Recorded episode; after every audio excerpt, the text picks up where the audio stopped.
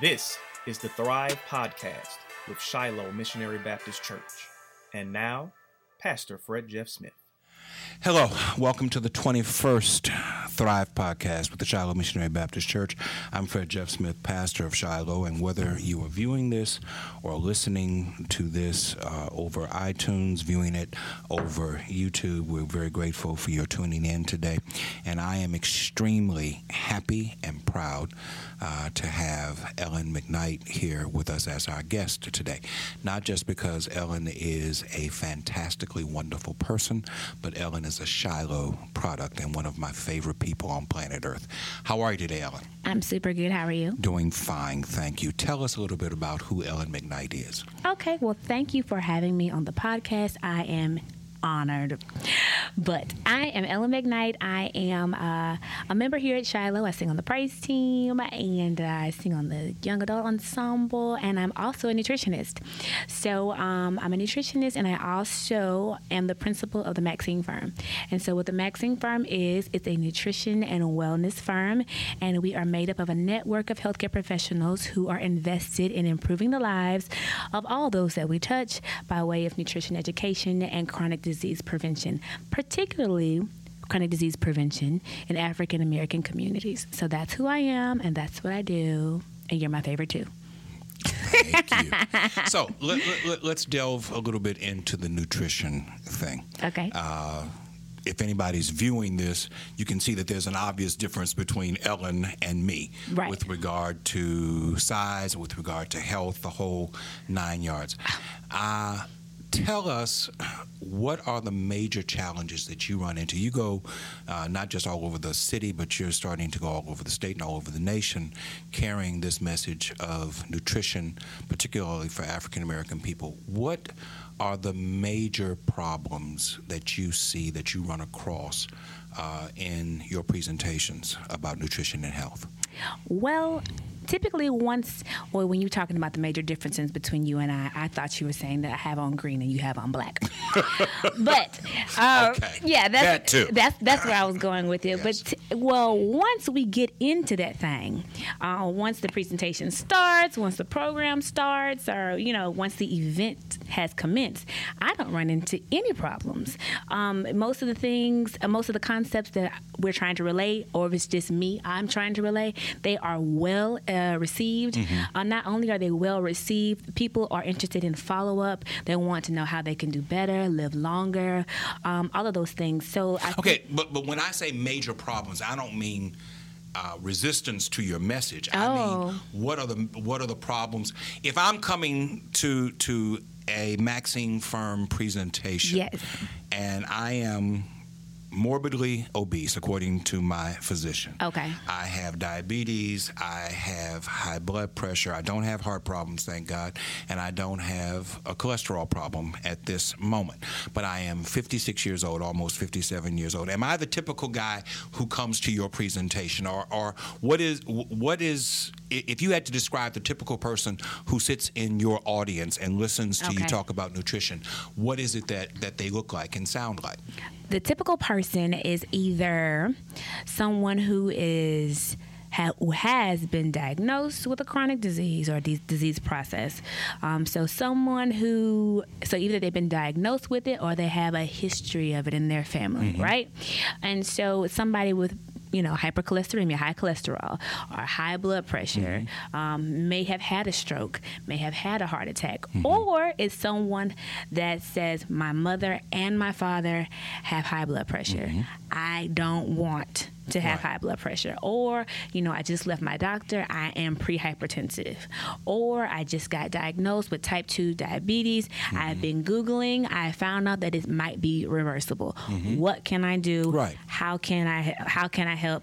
What can I learn? So I I run into that person there at the uh, event, and then sometimes the person who's asking me about the event or a little skeptical about it, um, you know, they're just a little bit uh, pessimistic. Like, can I really make a change? Can are the things that I eat or the things that I put into my body can that really affect my health outcomes? You know, um, and so then there's that thinking: it, is is this real? Am I destined for this? Is the family history the uh, end all be all? Right. And so, you know, having conversations around those topics to help change mindsets Genetics versus behavior. genetics versus behavior. You know, I say all the time. You know, diabetes, type 2 diabetes, because, you know, there's a difference. Uh, type 2 diabetes um, that's based on uh, physical activity and uh, diet, you know, that may not run in your family. It might just be that no one runs in your family. So, you know, behavior versus uh, genetics, definitely. I am a, uh huge advocate for behavior. And I say this um, I recently got my teeth. What happened to them? Jones Creek Family Dentistry. Whoop whoop. I recently got my cavities. I had two cavities. I recently got those filled. Mm-hmm. And you know, when you go to any doctor's office, they take your blood pressure. Right. Well, mine was a little elevated. It was 145 over like something, but it was high. It was it was a little bit. It was way higher than normal. And then it happened again uh, at Louisiana Healthcare Services for my annual whoop whoop. Um, and so I'm like, okay, what's going on? Okay, so you know, I'm I'm relatively active. I eat well. Okay, for the by and large. Okay, now don't talk to me during you know holidays and stuff like that. But I was like, what's going on, right? And so when I broke it down and started using my different apps to kind of deduce where is this sodium coming from, because it's not coming from the air, it was coming from all of the chicken that I consume. Okay, so I just con- generally, by and large, I don't do a lot of pork. I don't do a lot of beef. Was this purchased chicken or chicken that you This is purchased prepared chicken. yourself? This purchased chicken. Okay. Uh, I'm glad you said that. It was it's purchased chicken. So um, oftentimes I, I'm I'm not with the beef. I'm not with the pork um, because they are high in saturated fat, right? Right. And that affects heart health. So I, I lean towards chicken. I lean towards uh, turkey, and I also lean towards you know fish. Mm-hmm. And so I'm eating all of this chicken. Chicken is like the leading, you know, conduit of sodium in America. Okay. The- Really? Yes, I didn't know this. I had to do further research because in the production and manufacturing and the farming of chicken, Mm-hmm. after they snatch it from the farm, right, and, the, and it goes through the um, the production process, it is injected with saline solution, so it's juicier and plump and more consumer friendly, right? So I'm con- here. I am trying to do my very best, Right. right? Trying to do my very best, trying to make the best possible decisions out here. And my life is hectic, so I will go in a drive-through in a minute and get a grilled chicken sandwich with like nobody's business. Right. Queen of the grilled chicken sandwich. Right. Well, he- heavens to Betsy, it's full of sodium. So So, if I go to Wendy's, like I did last night. Okay. This we- we- we're t- we're doing this on a Thursday. Last night was Wednesday night. Okay. Uh, after Bible study, Uh-huh. I left. I went to Wendy's. I got a grilled chicken sandwich, which comes on whole wheat, sure does. a whole wheat bun. It does. And that was my meal. Yeah. That was my evening meal. I thought I was doing well. And what you're telling me is I was filling myself with sodium. Okay, so here here's the thing, and I tell everybody this. Okay, it's about making the very best decision at that time. Okay, so when you were going through that drive-through, you decided, hey, I'm going to get a grilled chicken sandwich Right. on a whole grain bun, as opposed to a double cheeseburger with extra bacon and extra foolery and a side of fries and Correct. frosting. Did not get fries. Did not get the frosting. Look at God. Left it there. Okay, now see, you made the best decision at that time. Okay. Okay, and and and that's that's what we want. That's all we can do. Just so happens, I found out that hey, I'm gonna have to make some different decisions as it relates to Ellen's blood pressure because I'm 29 years old Mm-hmm. and I'm not I'm not here for hypertension. Okay, my mother has it. Everyone on my mother's side of the family has it. Okay, Right. and then everyone on my mother's side of the family they're they're dealing with you know uh, also kidney issues because blood pressure affects your kidneys. Right. Um, there's a large artery, excuse me, vein that goes through your kidneys and affects your um. It, it, renal failure. We don't have time. So, anywho, um, no, you were not making the wrong decision there. You were making the best decision at the time. Okay. Okay. And so, and that's what we want everyone to do. We don't want you to like run off the cliff or like, oh my gosh, I can't have this, I can't have that, I can't. No, I'm all about focusing on making the very best decision with what you're faced with at that point. So me moving on now that I know that uh, even grilled chicken and white meat chicken, I'm gonna keep. I'm going to have that in even more moderation, and I'm gonna increase my fish consumption. Not just any fish. I'm gonna be consuming fish that is wild caught as opposed to farm fish because they're full of antibiotics. No one can figure out where cancer is coming from. S- and, you know, a lot of times it's the environment and things like that. But there's many the- if I can keep the things that are going inside of my body as natural as possible, that's what I'm going to do. Okay. So you did make a good decision, and I'm very proud of you. Well, thank you. Thank you. I'm, I, Very I'm proud of you. To do better. Yes. So, the typical person uh, who who attends one of your presentations uh, is someone who has a history of uh, being overweight, has a history of having what you have described as chronic illnesses or chronic conditions, diabetes, cholesterol problems, heart problems, blood pressure problems, things of that sort.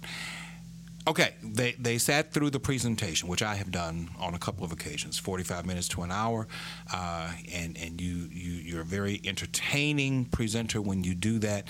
And then they want to come up to you and they want to tell you, thank you so much, Ms. McKnight. I really enjoyed all of that. And uh, I hope that I can do some of the things that you're suggesting that I do. What's the pushback that you get on some of the suggestions that you make that we do? Well, um, I'm going definitely going to address that. That's typically the person that comes to the presentation that has one of those um, chronic diseases. Uh, But there's also a person who doesn't have any chronic diseases at all, and they just want to be better. Now, to the person um, who does have the chronic disease, and then I share some, you know, best practices for improved health. What pushback do I get? Very little. Really? Let, let me tell you why.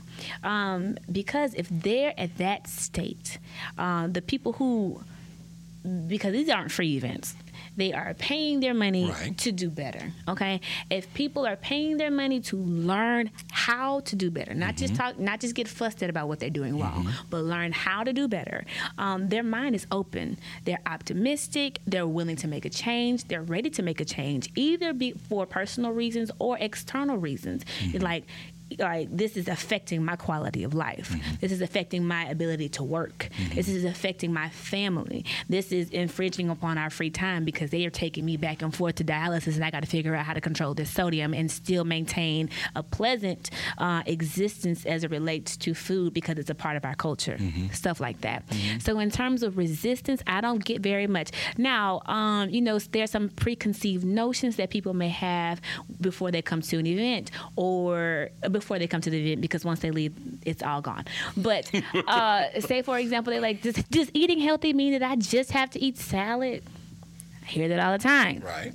Does eating healthy mean I have to be vegan or I have to be vegetarian or what is what does that even mean? What are the, even the differences? You know, does eating healthy or being healthy or, or you know walking towards wellness? I like that. Write that down, Fred. Does walking towards wellness mean that you know I'm not going to be able to have crawfish because you know I've already paid for the crawfish boil for my child's uh, graduation party, things like that. And um, those notions are dispelled. And so I like to talk to people about figuring out what you can do, you know, before you start.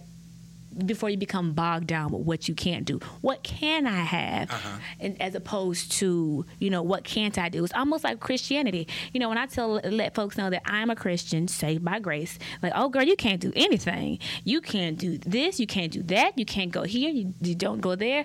And that's not my mindset. Mm-hmm. That's not my perception as it relates to Christianity, and it should not be our perception as it relates to wellness because what we can do is endless. Okay, so what we can do for the church, or what we can do for the body, what we can do for the Christ, or how we can. Li- I don't feel like I'm restricted in my life. I don't feel like I'm. I'm there are things that I can't do. I feel like I have more opportunities to be well and be and to be whole as a Christian than I do anything else, and that's the same disposition that we ought to take about our physical health. That's an interesting segue, the way that you did that. Um,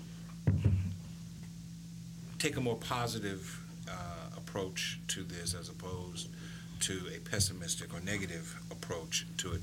Right. You started off when I asked you to tell us about Ellen McKnight. You started off talking about the fact that you were a member of this church and that you were a part of the praise team of this church, uh, and and then you you backed into the fact that you're also a nutritionist.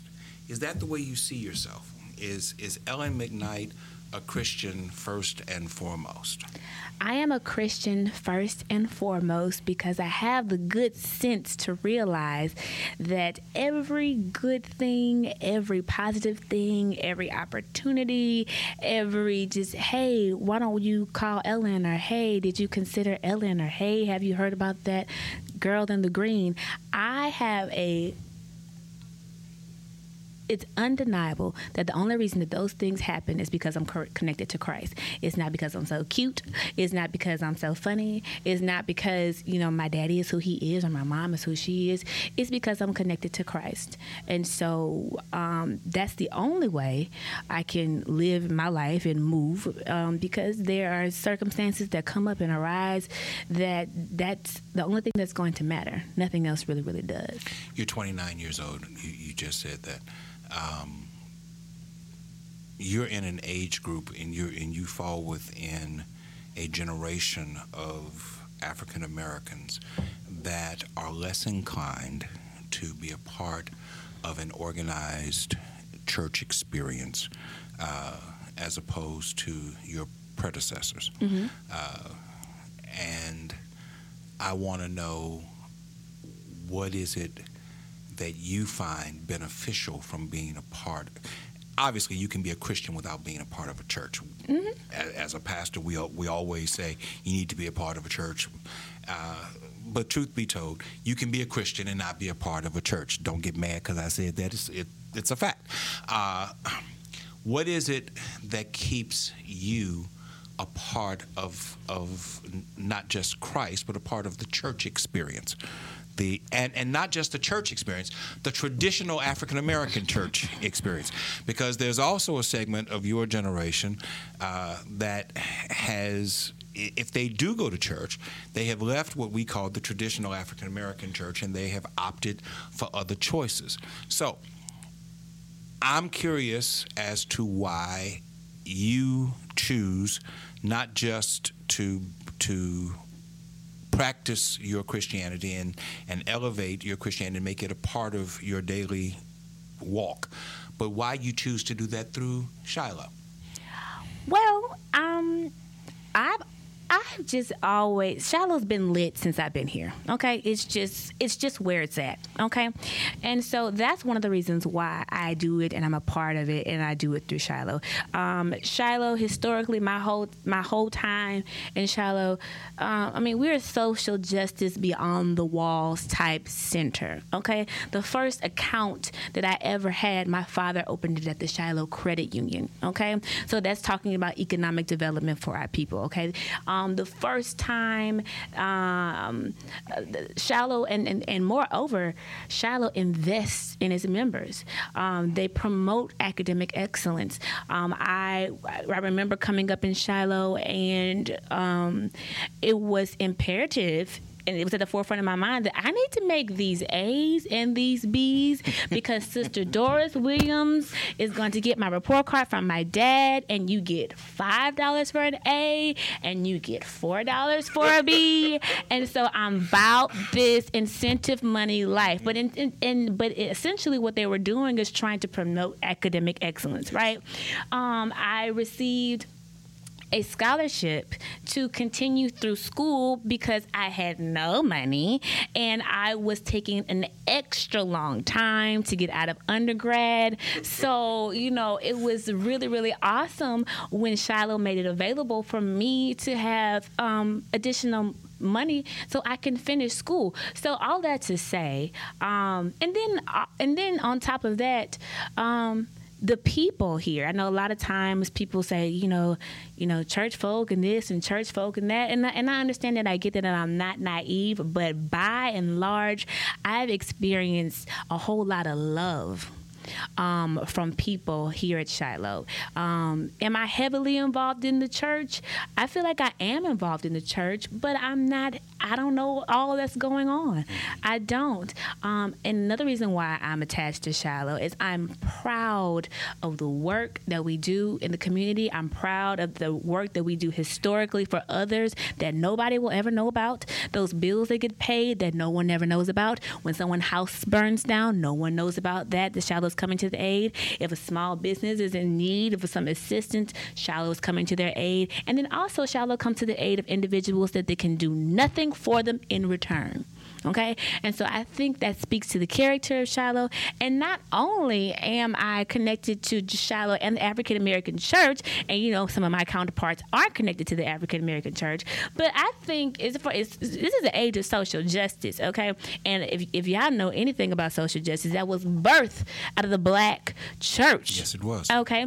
And so I'm connected to that. Uh, I'm proud of that. And I'm interested in uh, continuing that legacy and being a part of it. So those are the reasons why I'm part of the African American church. And then there are some things in my life personally that the I know that the only reason I was able to sustain and navigate through those times is because I was connected to a church body that was giving me the tools that I needed to get to the next day and not become overcome emotionally with what I had going on at that time. So that's why. I think that's great. We're going to take all of that. We're going to put that into a, a, a testimonial. Oh, That- my that- that- very, very well stated. So, so you see a connection between nutritional health and spiritual health. Oh my God. Yeah. Okay, elaborate on that for us, please. Well, you know what the word says. Yes. Tell me about I want you to elaborate that for, For the, the audience. Yes. Okay. So our body is a temple of the Holy Spirit. Okay. Yes. We are not our own. Yes. Okay. So we're supposed to be good stewards of this body, right? Yes. So when we put good things in our body, typically we expect good things to come out. Or if we make a point to put good things in our body or positive things in our body or things that are whole into our body or in our temple, then nine times out of ten, we're going to yield positive whole and good results. That's just that's just important across the board. You don't want to continuously be listening to negative to, to negative jargon or be around negative people or be in negative um in negative groups. You know the things that you let into your spirit in your space affects your outputs inputs and outputs isness and oddness anyway. Uh, but yeah so i think that that is vitally important. And um, you know when you when when you feel good, you can do good. You know, there was a time that uh, you were down for the count, and you were uh, you were sick, and that didn't stop the work from going on. No. That did not stop the work from going on, and you but you could not function at your optimum capacity because you were dealing with illness Yes. um, you know, when Pastor Smith was out, you know, he couldn't fun- the stuff went didn't go all the way down, but whew, you know, we, we had we had issues because you know he wasn't here, um, and th- and that's not to say that uh, we, we want you to take care of yourself and things like that, but don't do things that will cause you to become sick, Yes. and then you cannot function in your calling. Yes. Okay, so if it's in your hands to do better, so you can be the very best person that you can be, you give it. You we we get the very best. Shiloh gets the very best of Fred when Fred is at his best. You know what I mean? The Maxine Firm gets the very best of Ellen when Ellen is at her best. My family gets the very best of Ellen when I'm at my best. So how what things can I do to make certain that I'm at my best? I can make sure that I'm at my best physically. So I'm exercising and I'm putting the appropriate things in my body. I can make certain that I'm at my best spiritually so I can spend time with God instead of spending more time with social media. That sometimes I do that. And then also I can uh, be at my best um, mentally mentally positive affirmations making sure that i'm doing the things that i need to do that i so i can take care of my mental space Let's talk about the mental part. What about the, it? the psychological? What about it? Going, you know, being being mild, talking about myself. Okay. I'm a stress eater. Okay. Uh, so if people are looking at me, they're saying, "God, he must be under a whole lot of stress." Pastoring, The, pastoring. The, the, the truth of the matter is, I don't drink. Okay. I don't do drugs.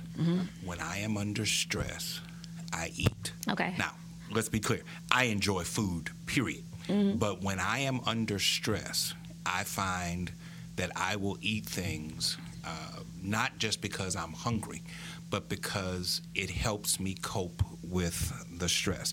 It's something I need to eliminate, it's something I need to improve upon.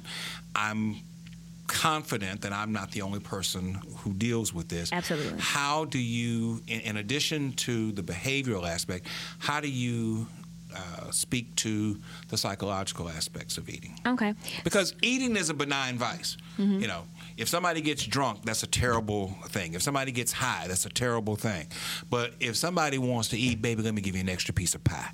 Baby, you enjoying that cake? I, I got an extra slice of it. Nobody thinks twice about shoving food uh, in, in someone else's direction. So, so there's a psychological thing where where, where people are enablers to uh, and I'm not blaming the people. You you have responsibility for what you do and do not consume.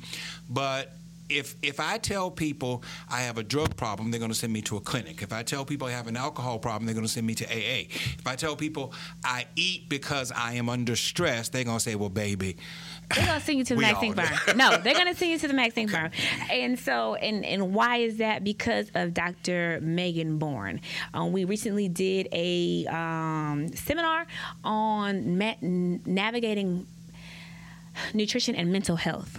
So she talks about. And what we talk about there are the foods that we consume that trigger certain emotions, mm-hmm. certain neurological emotions. So foods that you consume that can that trigger anxiety. Foods that you consume that trigger depression. Now we understand that mental health, you know, it's it's it's it's not new, but people's the people are paying extra special attention to it. So we're not saying that those conditions are solely based on nutrition. We're not saying that at all. Mm-hmm. But we are saying that there are things that you can do as it relates to the things that you consume to try to reduce anxiety, those feelings, that try to mm-hmm. reduce the feelings of depression. And it's based on neurotransmitters, even sugar consumption that has a psychological effect on your brain, right? So, um, so, so, that, so that's one piece. So that's, that's the education piece, right?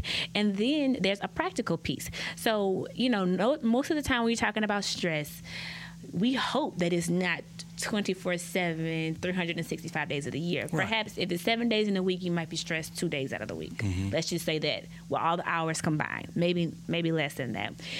On the front end, you know, apart from the education piece, on a practical piece, um, we understand that life happens, right? So the idea is, and, and so the idea is for you to be making healthy lifestyle changes or healthy decisions as it relates to your nutrition the five days of the week. And when calamity strikes it won't be such so much trauma on your body okay? That's just a practical way of dealing with it. And then um, if it's if if it gets even more serious than that, then you definitely need to sit with a, a clinical psychologist and definitely sit with a nutritionist so that you guys can work together or any person can work together to try to address this. Because if if, if we're consuming so many um, empty calories it's you know it's so stressful, address the stress. Okay address the stress. Because if it's stress eating then the, the origin is the stress and that's a psychologist. That may be a psychiatrist. You know what i mean? Um, so i think that's important or a counselor. I think that's important first. Then after you address the stress hopefully the stress eating is reduced okay? So i don't know who the pastor goes to to to deal with stress but somebody i hope. Sure. so um, dealing with that. And then in turn making practical decisions. So I say this all the time. I live in Louisiana. Thanksgiving comes every year. Christmas comes every year. I am going to have a slice of pound cake and I am going to have a piece of sweet potato pie. Mm-hmm. And I don't feel no ways tired about it. Mm-hmm. You want to know why? Because year round, I'm making lifestyle changes. I say that to say, or I'm making, uh, you know, the very best decision as it relates to the things that I put in my body. So I'm saying, if you know you're a stress eater, you know, after you go get, or before you go get the help, or while you're getting your help, make a conscious decision to do the best you can when you're not stressed. So so so in the so in the event if you know the stress eating does come upon you well you know you've got some foundation there right you got a little leeway but definitely go seek counsel um, if stress is an issue you know because a lot that's that's a lot of people's thing some people don't eat some people do eat but address the stress Yeah. Well, I, I wish I was one of those that didn't eat. I I go to the opposite extreme. Uh-huh. Uh, can poor people eat nutritionally? can poor people eat nutritionally that is an one of excellent the question one of the problems that plague Louisiana and Baton Rouge in particular is food deserts that Right. exist in certain uh, uh, economically deprived areas Yes. of our city, where uh, you have a lot of people who live and who struggle and who strain to make a living from one day to the next, but their choices of places to shop for nutritional food are severely limited. So, can poor people eat nutritionally? it is difficult for um, poor or folks with limited income or limited access, living in an area with limited access to fresh and healthy foods to eat healthy.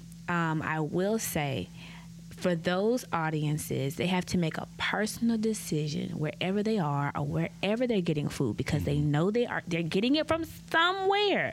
Someone's if it's someone's bringing it to them, or it's at the local uh, corner store, or if it's at uh, I don't know the local Dollar General, or if or if they have the opportunity to get to a Walmart. Um, there are certain foods that they can eat, and so there's this thing like in order for me to eat healthy, I have to eat whole foods. Boo on that. Mm-hmm. In order for me to eat healthy, I have to eat Trader Joe's. Boo on that. Now I love Whole Foods and I love Trader Joe's. Okay, but you can get the you can. Cord. Oh. I'm talking. Okay. Some folks feel that they have to eat at organic markets Right. in order to eat healthy. That's not always the case. Okay. Um, yes, they have things that you might not find at your local grocer, but there are healthy items that you can find at your local grocer. Um, you know, say for example, uh, we talk about fruit and vegetables. Um, there's a hierarchy to that thing. It's fresh, frozen, or canned, right? Find out where you are and what you can do. So you might have to take the extra initiative to, hey, I'm going into this uh, this Family Dollar. Um, I'm going to. I mean, I'm picking out my cereal from my family. Okay, I'm going to get the Honey Nut Cheerios as opposed to the Froot Loops. Okay, because the Honey Nut Cheerios are high in higher in fiber. The 12 year old in me just sunk when you said that, but okay. Sorry. Go ahead. well, I mean, I mean, I like Honey Nut Cheerios, but as a Right. kid, I wanted sugar corn pops. well, sugar corn, corn pops lead to type two diabetes. I'm there. Okay, so but you're so you're fortunate enough to have health care. Yeah. Yeah, so then there's that. Um, so so what does that mean? So in the places that I am shopping, and the places that I do have access to, um, you know, and, and someone has to. Just because you're poor, you don't under, that doesn't mean you don't understand how, the importance of health. Um, but sometimes you just need a little bit more education. It's not a matter of, of knowledge. I, I'm not suggesting that they don't know. I'm just suggesting that they have limited access Yes. to nutritional Right. food. So it's a whole lot easier to get Popeyes than it is to get uh, uh, food uh, that is lower in sodium, that is not fried. Is it better to cook at home as opposed to eating Now prepared you foods? know the answer is I yes. have to ask you these questions it's because we're trying to inform. That's right. We're, we're the talking to the people. Yes. We're talking to the people. Yes, it's better for you to cook at home, and because you can control what's going into your food. Right. Okay. So just like we talked about the chicken earlier, I don't know where the chicken is coming from, but say for example, I get the chicken from a local farmer, then and I know it's not you know jacked up, and, and I know if it's a free range farm, I know that the chicken isn't hopped up on antibiotics. I know it's not jacked up with uh, sodium solutions, and so I can kind of gauge what's going into my body. If you cook at home, if you you know if you prepare your meals at home and take the time to prepare your meals at home, you know how much sodium is going into it. You can choose what type of grains that you want to consume. You know, we always want to le- push you towards whole grains because they add fiber to your diet and they help reduce uh, high cholesterol. Well, you can make the decision when you prepare your own meals, so on and so forth. Say, for example, if you want to, you're trying to consume more fish. Well, you don't know if this fish is wild caught or farm raised um, in certain restaurants. You can definitely ask, but if you purchase it yourself, you can look at those labels and you can read the packaging and find out what are you really consuming. So it is definitely better to cook at home um, because you can control, you can better control what you're consuming. So yeah, good making the time. is it ultimate? No, that, that wasn't a sigh. All I, I was I was just asked. I was going to move to a different question because I enjoy cooking. Uh, Look at you. Uh, my my grandmother taught me how to cook when I was a small boy, and I enjoy cooking. But cooking is such a time consuming process, and you don't have the same level of generational support systems uh, at home that you once had. What do I mean by that? In my home growing up, there were three generations there. My grandmother was there, my parents were there, my, my siblings uh, and I were there. Uh, so my parents were able to go out and work and not have to worry about what their children were eating because my grandmother was at home and my grandmother prepared meals. I didn't eat out. We, we didn't eat out. We ate breakfast, lunch, and dinner at home or at school. Uh, so it was not until my grandmother passed and I was out of the house in seminary uh, that I started realizing, you know what, I don't have three hours to cook but Burger King is right over there, and I can grab a double meat Whopper from over there real fast. And it becomes habitual because it's cheap and it's quick and it fills you up immediately, but ultimately it's not healthy. Right. And and so you have to be willing to e- even though it's less expensive to prepare food at home than it is to eat out, it's the time factor and and and people have to be willing to make the time to prepare food so it, so that they can eat healthier. Would you agree with that? I would agree with that. And even taking it a step further, you are right. It is a time thing. But you have to have to put the time in on the front end or it will take it from you on the back end. Meaning, if you don't make the time or take the time to do the right things as it relates to your health, you will you will pay with your time, with your hospital visit. Mm-hmm. You'll be there for a week plus, mm-hmm. right? You'll pay with the time when you're out from work. You'll have to do FMLA. Mm-hmm. Okay. Um, so and then then and the cost. I mean, I say this all the time. Some people say, and really planning will help defray the cost. If you plan out the, the foods that you're going to eat or the meals that you're going to consume, it is more cost effective. And, but some people still want to say that um, eating uh, eating w- eating healthy costs more, which I disagree with. But even if you take that disposition that eating healthier costs more, medication costs more. Yes, it does. Medication is, I mean, and, and it compounds. I, I know no one who's just on one. Right. It's just like a, it's a package deal, if you will. I don't know how, but but you know what I'm saying. Yes. So if you don't if you don't make the time on the front end, illness will take it from you on the back Mm-hmm. end, and if you don't invest your coins um, in the places where it matters. Um, then your coins will be taken from you in a forceful way. So this the very I find the very same people who um, are telling me that you know this costs this and this costs that, they're driving Mercedes and and Jaguars Yes. and um, uh, Lexus, Alexa. Yeah. You know what I'm saying? They're like, oh, that that those fruit and vegetables are high.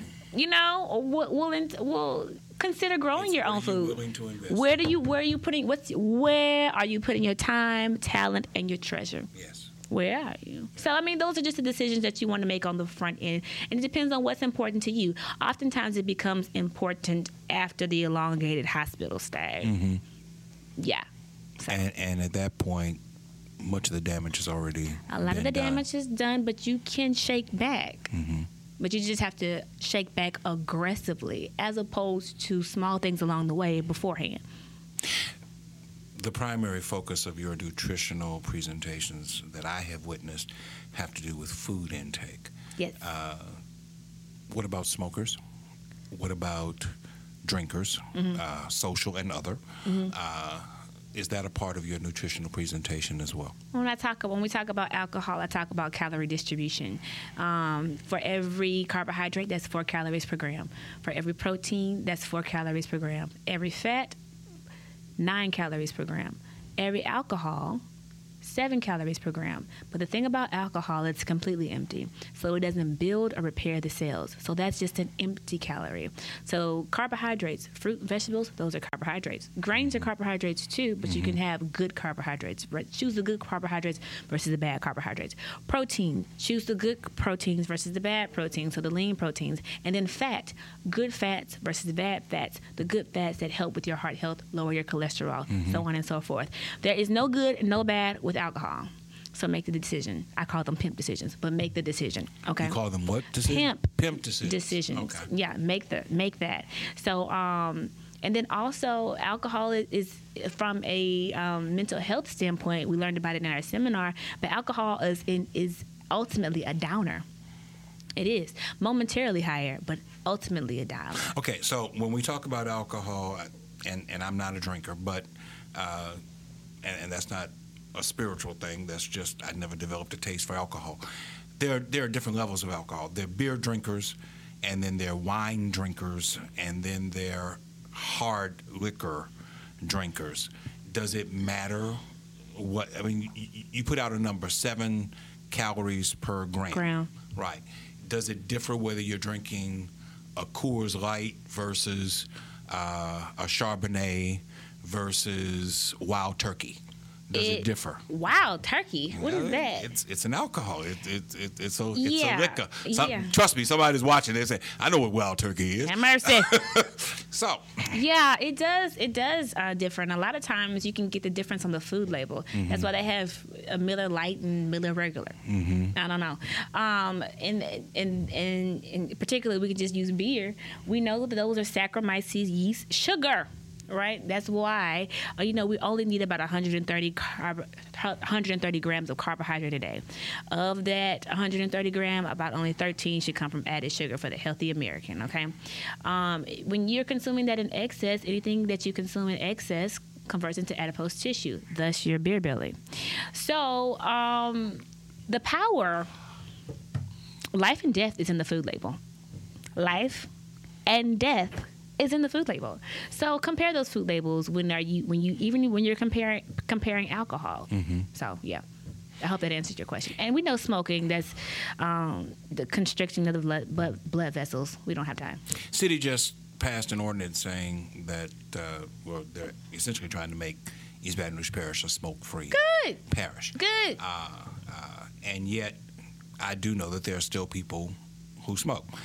Uh, my father, before he became enlightened, was a two to three pack a day cigarette smoker. I- That's not true. I- he- it's absolutely. I've true. never seen. He. I, I grew up in the home of a smoker. What? Uh, and I, now around sixty-two, his doctor told him if he continued to smoke, he was going to die, and he quit cold turkey. But he was a two to three pack a day smoker when I was a child. And I, I bring that up only to say that there are other people mm. who still, even though there is a social stigma attached to smoking, mm-hmm. there are still smokers out there. Right. And and what's your message from a nutritional standpoint to smokers? Smoking has very little to do with food, although tobacco is grown out of the ground and it is a plant. And there is a What? Th- there is an attachment to eating and smoking. Yes, you Again, less. referring to my experience with my father, he could not eat a meal without smoking a cigarette on the back end, breakfast, lunch, or dinner. After he got through eating, he pulled out his Pall Mall 100, no filter, and smoked a cigarette. Well, listen, so, I so, can't- so, I can't speak to even though even though cigarettes are not a matter of nutrition, there is an attachment to food. Um, I so I'm, I'm just asking and it- what it your affects- it affects- expertise is it that. affects different people differently. Some some people differently. Some people smoke and eat less.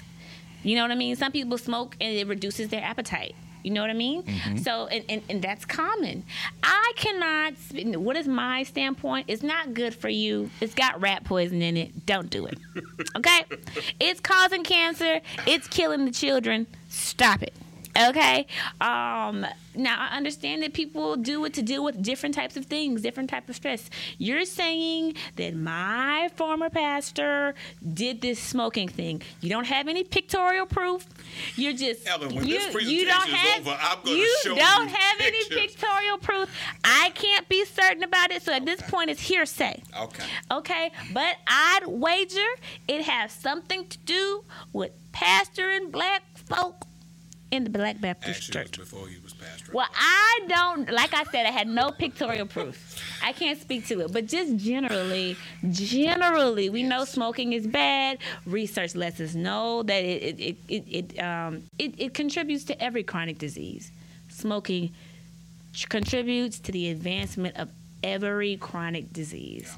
So, um, if you can make steps to try to quit, I definitely think that you should.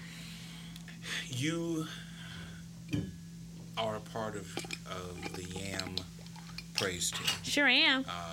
and uh, more often than not, you bring leadership to the YAM praise team.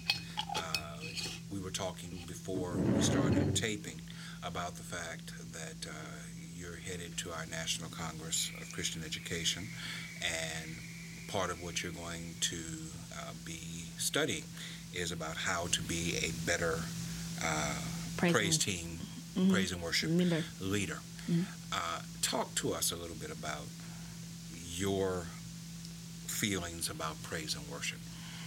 Um, Not not Shiloh, just praise and worship. Period. Ellen and praise and worship. I think it's something that I'm learning more about every day. Um, in the, the the first time I took the class in Dallas,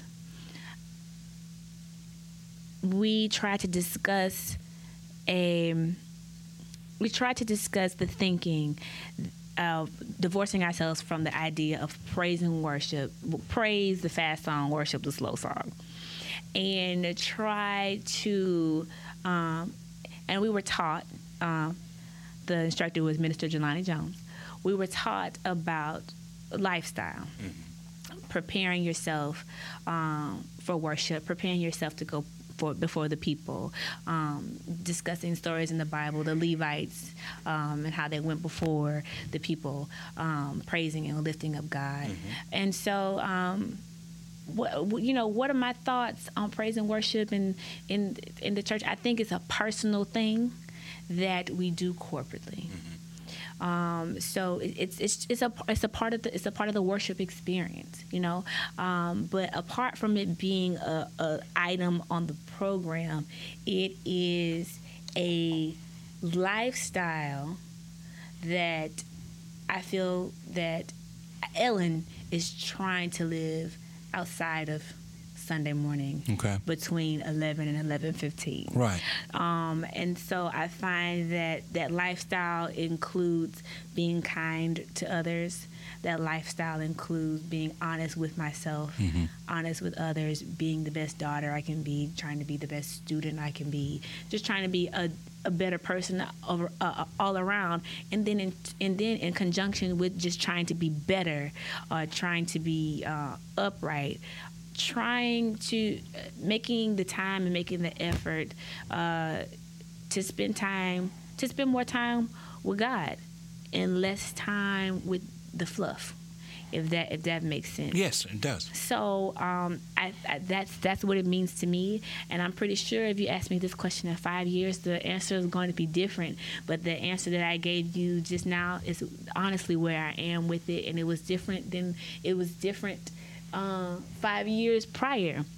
So um, I think that the life that I try to live outside of Sunday is is is my praise and is my worship and then on sunday morning from 11 to 11.15 we are trying to we, we are we are inviting others to corporately share their outside of sunday experiences with Okay. I asked you to give me the macro. Now let's make it micro and let's apply it to Shiloh. I know you grew up in Shiloh, so I know that there was a time when there was not a praise and worship period as a part of the Shiloh worship experience, not one that was designated as praise and worship. How do you think Shiloh as a church has adjusted, responded, reacted to praise and worship? And and do you see you've been doing this now for a few years? I know I've been here six years, and and you've been a part of the praise team that entire time. Do you see a difference six years in, let's say, than than as far as response is concerned uh, to what it was before? I definitely do. I remember one of the things that started the shift. We're shifting. Mm-hmm. We're shifting. It's Right. not happening all at once, but we're, we're pressing towards the mark. Right. Um, I think one of the things that kind of catapulted the shift is um, we had a praise and worship conference kind of seminar for the entire church body. Right. And it was led uh, by Reverend Demetria Jones Smith. And she taught why are we praising? Gave um, biblical references, practical application. Why are we worshiping? What is worship? Mm-hmm. Okay. And then correlated it to what we see on Sunday morning. Right. I think that was good. I think it's always important for you to know why you're doing this, Sure. why we're taking communion, what is communion. You know, what do they call the sacraments of the church? The ordinance. The ordinance. ordinances of the Thank church. Why? What is baptism? Why Yes. are we? You know, why are we getting baptized? You know, Yes. so anytime that you have more education about the thing that you're doing as it relates to your relationship with Christ, I think that you the, the results are just going to be better. You know, the experience is going to be better. So I think that we're coming. I think we're becoming. I think that we're shifting. Um, I would actually like for that that series or that uh, I think it was three nights Yes. for it to come back again to remind us. I mean, first of all, it's your reasonable service. Mm-hmm. You tell the crackhead on the street, thank you. You know what I'm saying? Yes. So uh, why not tell you know the one who's the source of your strength? Right. Thank you. I have no problem with and that. reverence it. And and and, I wanted to get your perspective, and I wanted you to voice it, because one of the things that that that that I am aware of is that our worship experiences are not so much theological or Christological as they are cultural. Yeah. We, we, we, we tend to gravitate toward that which we find to be culturally familiar. And praise and worship as a separate and apart uh, uh, aspect of the corporate worship experience is not a part of Shiloh's history. No. Uh, uh, you know, But praise Shi- and worship is a part of it- Shiloh's it history. is now. No, no. I, I'm talking about the segmented part, but yes, The you're right. Praise and worship Is. has always been a part of Shiloh's worship experience uh, in total, but as a segmented part of the worship experience, where it is called period of praise and worship, It's new, new. That th- that's relatively new. And with anything that is relatively new, there is resistance. And and I know for a fact that there has been resistance to praise and worship here at the church. And I have sensed that that resistance is shifting over time. Mm-hmm. I'm asking you as one of the praise and worship leaders, do you sense the same thing I that sense I a am shift. sensing?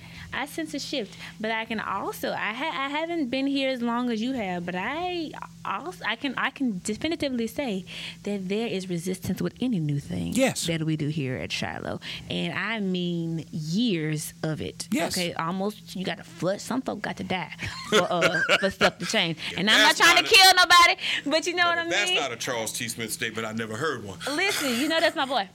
But anyway, um, but but so I, I definitely agree. There is a shifting. There has been resistance, but like with with anything, keeping keeping at it, doing it for the right reasons, uh, learning learning more about why you're doing what you're doing, Right. and then the other piece, meeting pe- people where they are. So maybe from a preaching standpoint, you wouldn't use your ten dollar words because you have ten do- ten dollars and fifty cent words, uh, Pastor Smith. You might use your four dollar words, your five dollar words to, you know, effectively communicate to the people so they can hear what thus says the Lord. And so with the praise and worship, you know, selecting songs that reach our members where they are, because our members in Baton Rouge, Louisiana, are not the mem- members in Houston, Texas, Yes. or Atlanta, Georgia, Yes. or Detroit, Michigan, right? The the the culture is different. So if that means that um, you know we're going to be singing "Fill Me Up" by Miranda Washington, excuse me, by Miranda Curtis, who's an awesome praise and worship leader in Atlanta, Georgia. Well, you know we might need to put "Fill My Cup, Lord" on that on, as a Trinity tag on the end. I learned it at the National Baptist Congress. Yes. To to pull people in to what they so so to meet people where they are and pe- pull Yes. people in. So so it you know it's effective for them and it meets them where they are in the space that they're in. So um so yeah, I mean there's different types of praise and worship. It's it looks different everywhere, and I think it's important to um, be intentional about um, the whole experience and do your very very best um, so that it, the experience is inclusive as opposed to as opposed to exclusive, and people feel a willingness to want to corporately worship Christ. Let me turn one more page and then we'll be done for today. Uh, we're coming up on two years since Alton Sterling was shot and killed. And I recall that immediately after the shooting took place, you and some other young leaders in our church uh, organized conversations, uh, including people both within the church and from other churches and from the larger community, uh, centered around a response to uh, what many of us saw and still see as a tragic and completely avoidable event that took place. Two years later, what are your thoughts around police reform and Baton Rouge? You're, you're, you're a resident of the Baton Rouge Oh, Lord, community. Uh, but but uh, I think it's I think it's important Yeah, that, that, that that you give voice to to how you feel about where we are two years later. I think um, I'm grateful for the efforts. I'm grateful for the for the efforts of those with positive intentions. Grateful for those efforts. Um, I'm disappointed in some of the decisions around Salamoni and whatever the other guy's name is. Lake. Lake. Um, disappointed about those decisions, particularly Salamoni. I am proud of our Baton Rouge police chief and his response because he came in on the back end. Yes, he did. Um, in terms, uh, I'm more interested in what we can do um, as a community outside of them. That's what I'm most interested in. Um, I believe it's important to support individuals and organizations that are doing the real work around police reform and community development and African American community development. Things that are going on in North Baton Rouge, black businesses, um, uh, education, those individuals and those organizations that are doing the real work. I believe it's important to support them in deed, in action, um, uh, wholly support them. And, you know, you asked me about Shiloh. Shiloh does those things.